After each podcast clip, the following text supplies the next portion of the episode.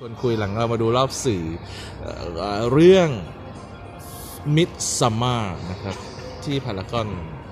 เพิ่งจบสดๆร้อนๆเลยครับ แล้วเราก็มีประเด็นที่อยากจะพูดคุยก็คือ เราจะต้องบอกคุณผู้ฟังก่อนว่า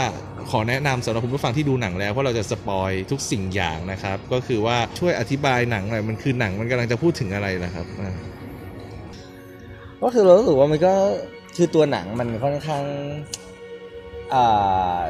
มันเต็มไปด้วยด้วย visual น่ะอ่าของใช่ใช่ของผู้กำกับอะไรใช่ใช่ต่างๆนู่นนี่นั่นเป็นอะไรเงี้ยจักรวาลรู้สึกว่าของ Ari Aster ฮะอืมขยายจักรวาลต่อจาก Hereditary อันนี้มาเป็นเทศกาลกลางแจ้งพระอาทิตย์ไม่ตกดินเลยฮะนะฮะแล้วก็มีผู้หญิงใส่ชุดขาว อยู่ใน คือเรารู้สึกว่ามันมีความที่แบบ อืมเหมือนเหมือนกันในในเรื่องของแบบ ตัวเนื้อเรื่องนะ ในเชิงของแบบเอออย่างใน Hereditary อะไรอย่าอ่างเงี้อ่ายอ่าเหมือนยังไงฮะ คือเขาก็ เขาก็เล่าเรื่องเกี่ยวกับแบบ อืมพิธีกรรมการใช่การทำพิความเชื่ธีอ กรรม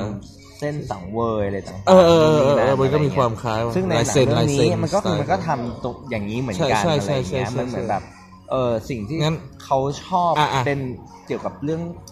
ริทัลเก่าๆหรือแบบ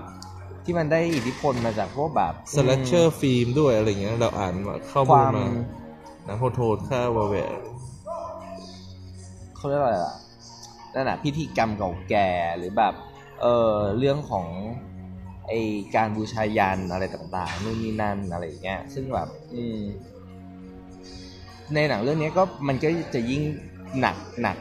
ชัดเจนมากกว่าอย่างใน Hereditary อะไรอย่างเงี้ย เออที่เราจะเห็นว่าไอทั้ง ไอเรื่องของแบบ cinematic ต่างๆอ่าเรื่องของสไตล์เรื่องของอ่าเอองั้นอะอะโอเคการออกแบบต่างๆของเขาที่มันแบบได้รับอิทธิพลมาจากพวกแบบอะเออ Wicker Man อะไรอย่างเงี้ยอ่าที่อ่าไอพวกแบบหนังอืมเออคุณแสงมนต์ดำต่างๆ พวกพวกอ่าไอเนี่ยเกี่ยวกับ culture พวกอย่างเงี้ย อืมอืม แม่มดไสยศาสตร์หรืออะไรอืมต่างอืมๆนู่นนี่นั่นอะไรเงี้ยอืมอืมก็ประมาณนั้นอะไรเงี้ย ซึ่งก็คงหนังเรื่องนี้ก็คงเป็นแบบอืมหนังที่เขาจะทำเกี่ยวกับพวกหนังสยองขวัญแนวแนวๆนี้ ก่อนที่เขาจะไปเปลี่ยนไปทำแนวอื่นละอะไรต่างๆนู่นนี่นั่นอะไรเงี้ย ซึ่งก็มันก็น่าสนใจถ้าเกิดได้ดูหนังเรื่องต่อไปของเขาในแนวอื่น หรือทิศทางอื่นอะไรต่าง ๆ ที่เขาแบบโอเคเขา บอกว่าเขามีโปรเจกต์ต่างๆ ที่เขาอยากจะทำที่มันไม่ใช่แค่หนังสยองขวัญหรืออะไรต่างๆนู่นนี่นั่นเขาอะไรเหรอเขาบอกว่าเขาจะเรื่องต่อไปจะไม่ทำแนวสยองขวัญแล้วเหรออืมประมาณว่ามันเขาก็มีอยากจะทำหนังเพลงเออเหรออยากจะทำหนังดราม่านู่นนี่นั่นอะไรเงี้ย ซึ่งก็เราว่าเออเออคือถ้าเกิดแบบในในลายเซ็นของเขาอะมันจะออกมาเป็นยังไงนะอะไรอย่างเงี้ยนู่นนี่นั่น ซึ่งมันน่าสนใจมากเลย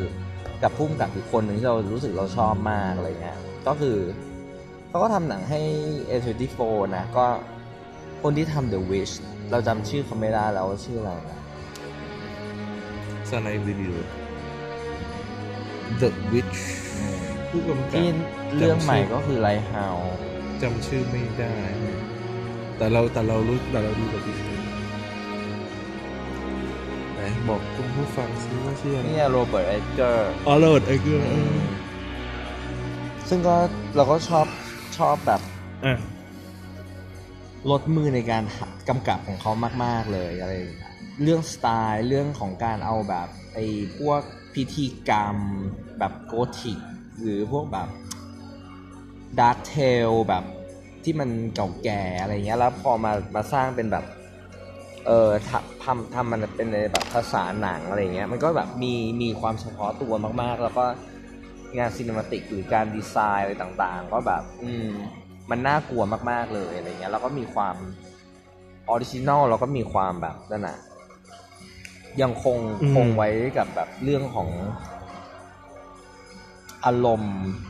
อารมณ์แบบดำมืดอะแบบนิทานเก่าแก่อะไรเงี้ย อืม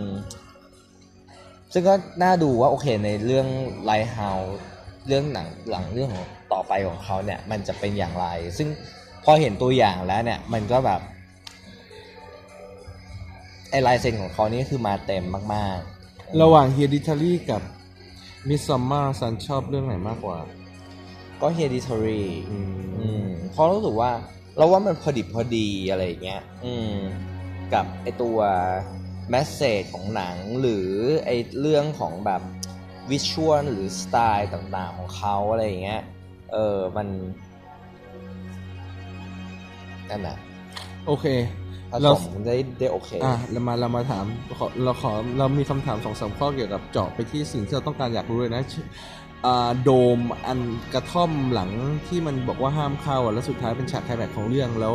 แล้วตัวพระเอกมันเข้าไปมีอะไรกับผู้หญิงคนหนึ่งอะนะที่จะจะสังเกตตั้งแต่ช็อตฉากที่ไอ้พวกกลุ่มวัยรุ่นน่ะเข้าไปหมู่บ้านแรกๆใช่ไหมแล้วก็มีอืมจะจับที่ผู้หญิงคนนี้สัน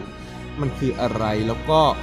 แล้วก็อะไรนะคำถามว่าไอโดม โดมนั้นน่ะเออมันต้องการจะสื่ออะไรเท่าที่ซันตีความแล้วฉากผู้ชายมีอะไรกับผู้หญิงคนนั้นน่ะอืมแล้วก็ คือต้องบอกก่อนว่าคือหนัไฟงเรื่องเนี้ยไฟลุกไฟลุกมันไฟลุกอื มมันไม่ได้เหมือนว่าเฮ้ยคือคือมันมันมันค่อนข้างเปิดกว้างต่อการตีความนะอ่าแต่ว่าโดยหลักๆ เรารู้สึกว่าหนังเรื่องเนี้ยมันเป็นอย่างที่เราพูดไปว่ามันวิชวล substance คือมันอ่ามันใช้วิชวลมาเพื่อสื่อสารอารมณ์บางอย่าง หรือความแบบการดึงความสนใจกับคนดูด้วยด้วยภาษาภาพด้วยภาษา ภาษาแบบภาษาหนังแบบหนักมือหนักข้ออะอะไรต่างๆนู่นนี่นั่นอะไรอย่างเงี้ยซะมากกว่านะอะไรเงี้ยในในสายตาเราอะไรเงี้ยเออซึ่งเราก็รู้สึกว่าอืมการเจออารมณ์อะไรต่างๆ ของหนังเนี่ยคือเรารู้สึกว่าเขาทำได้ดีเลยอะไรต่างๆนู่นนี่นั่นอ่าอะไรเงี้ย การได้ดึงอารมณ์ให้คนรู้สึกไหนตกใจอ่าตะลึงหรือเหวอกับมันได้กับความเวียดอะไรเงี้ยหรือ แล้วก็คือถ้าแบบให้พูดถึงคำถามที่ถามเมื่อกี้เออว่าว่าต้องการจะเอสื่อถึงอะไรอไอไอทำไมไอฉากที่มันมีเซ็กส์หรืออะไรใช่ต่างใช่ๆนู่นใช่นี่นั่นฉากไคลแม็กซ์ของเรื่องคือมันหนังมันปูมาอยู่แล้วไงในในจักรวาลของมันในโลกของมันอะไรอย่างเงี้ยว่า เออไอพิธีกรรมตรงเนี้ยมันมันเกิดขึ้นจาก รุ่นสู่รุ่น เป็นวัฏจักร เป็นวงเวียน เป็น circle บางอย่าง เป็นพิธีกรรมของมันอะในเชิงแบบ อืมมเชื่อมโยงทุกอย่างมันสัมพันธ์กันอะไรต่าง ๆ นู่นนี่นั่นอะไรอย่างเงี้ย เออ ซึ่งอย่างแบบที่เราจะได้เห็นในตอนต้นเรื่องว่า ไอตัวพิธีกรรมตรงเนี้ย มันมาจากแบบผู้อาวุโสของไอตัวคอมมูนนี้อะไรอย่างเงี้ยที่แบบ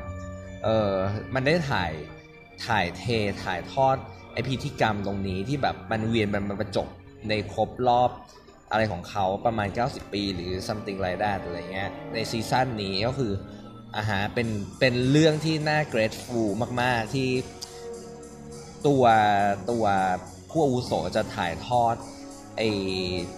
พิธีกรรมอันศักดิ์สิทธิ์ตรงนี้ต่อไปอะไรเงี้ยแล้วก็คือทุกคนก็รู้สึกนั่นแหะคือมัน grateful อะมันรู้สึกเปลี่ยนปิตินู่นนี่นั่นเกี่ยวกับกับการร่วม พิธีกรรมอันนี้อะไรอย่างเงี้ยนู่นนี่นั่น อืม แล้วทีนี้ก็เหมือนกับว่า ไอไอคนที่เป็นแบบคนที่อยู่ในคอมมูนเนี่ยมันก็คือแบบมันก็ทำตามพิธีกรรมตรงนี้เออะไรออย่างเงี้จำได้ยนะที่มันแบบว่าอืมเวลาปุ๊บมันก็จะร้องไห้ตามหรือว่าอะไรอืมมันก็ก็อย่างนั้นอะไรอย่างเงี้ยมันก็ก็ทำตามทำตาม ตรงนี้เป็นเหมือนแบบอ่าฮะเป็นสัญลักษณ์หนึ่งอะไรอย่างเงี้ยอ่าฮะว่าเออเออใช่ทำตาสิ่งที่มันมันทำก็คือมันก็ทำตามแบบ อืมผู้อาวุโสตรงจุดตรงตรงนั้นน่ะอะไรอย่างเงี้ยไม่ว่าจะก็อาจจะมองเป็นธรรมเนียมปฏิบัติ หรือจะเป็นการตีความในเชิงไหนก็แล้วแต่อะไรอย่างเงี้ยแต่ก็คืออันนี้ก็คือเป็นเป็นสิ่งที่ตัวหนังเซตอัพให้เราเห็นว่าไอไอการดำรงอยู่ของ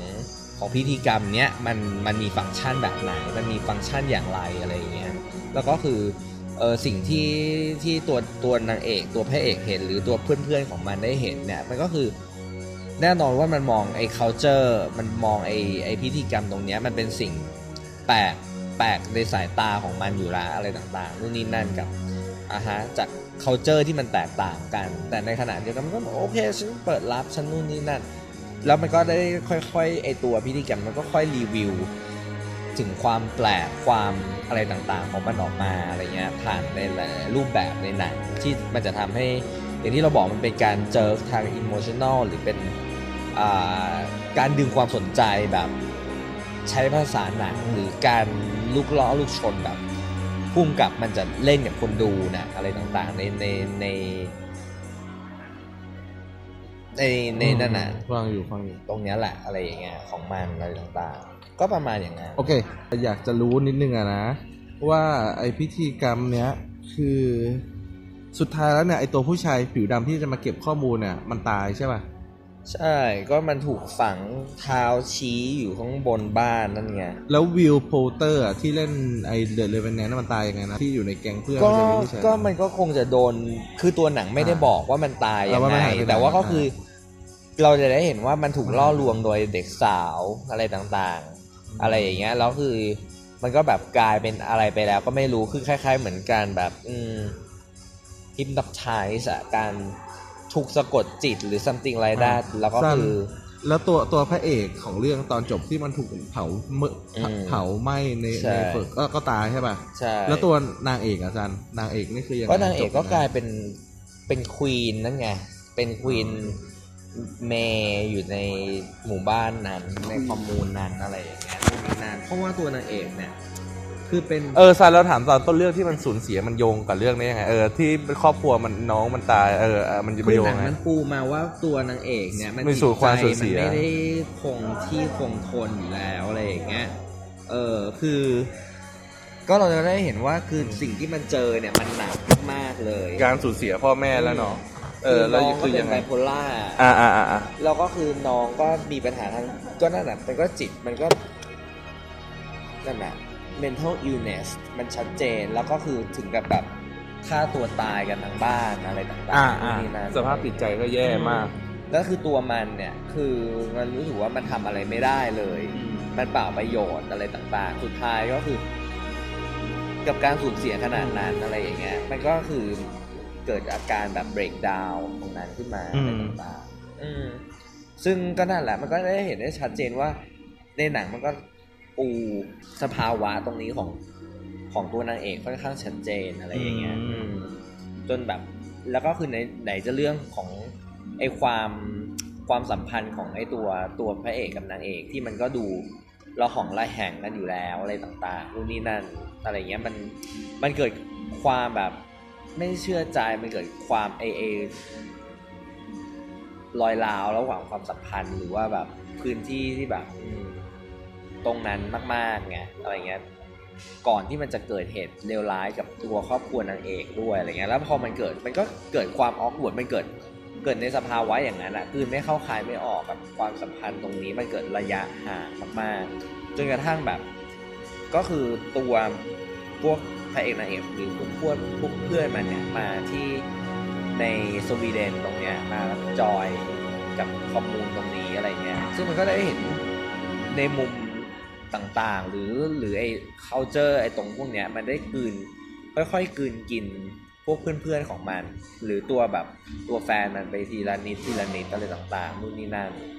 ก็อย่างนั้นจนสุดท้ายแล้วสิ่งที่มันเจอในใน ในตลอดทั้งเรื่องอะไรอย่างเงี้ยอืมมันกระทบต่อต่อ ต่อไอ้นี่มันอยู่แล้วอะจิตใจอะไรต่างๆในเชิงแบบอืมในสภาวะจิต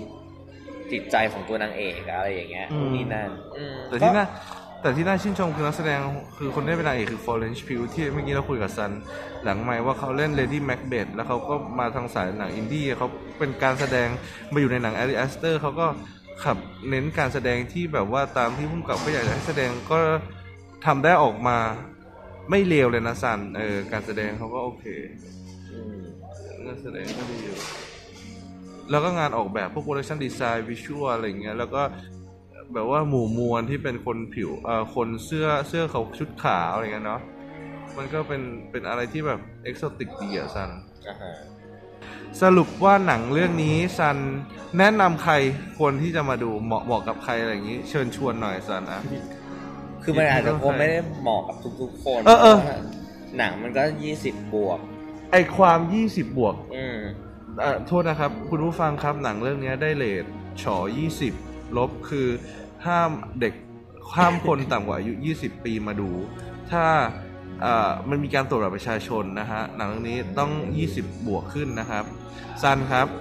หนังเรื่องนี้ที่ได้ Yes ที่ได้เลทเนี้ยซันว่ามันมาจากฉากไหน หรือหรือเพราะอะไรเอาไหมเราว่ามันก็ค่อนข้างชัดเจนมากเลยนะต่างๆ อาซันบอกดิฉากฉากเปลือยใช่ไหมฉากเปลือยตอนอ่าท้าย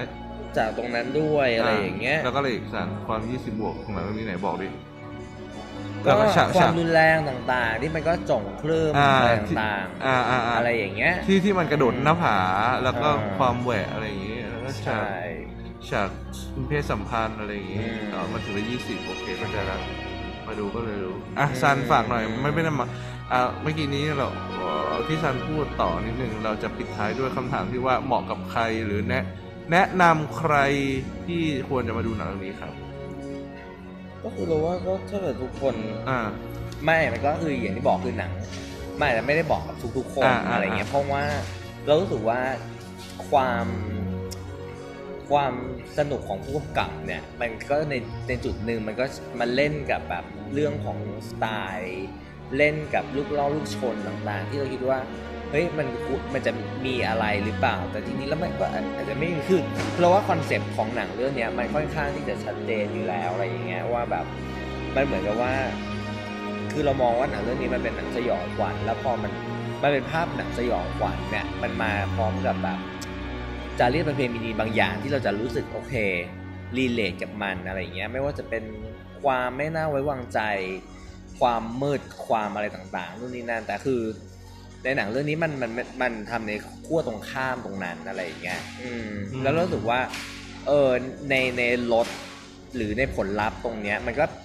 เราว่ามันก็อาจจะทำงานกับบางคน หรือมันอาจจะไม่ได้ทำงานกับบางคนอะไรอย่างเงี้ย เออแต่สิ่งที่มันน่าสนใจนั่นคือมันถูกดีไซน์มาอย่างดีแล้วอะไรเงี้ยมันคือผ่านการคิดว่า โอเค ฉันจะทำยังไงว่า ถ้าเกิดเราไม่ได้เล่าตาม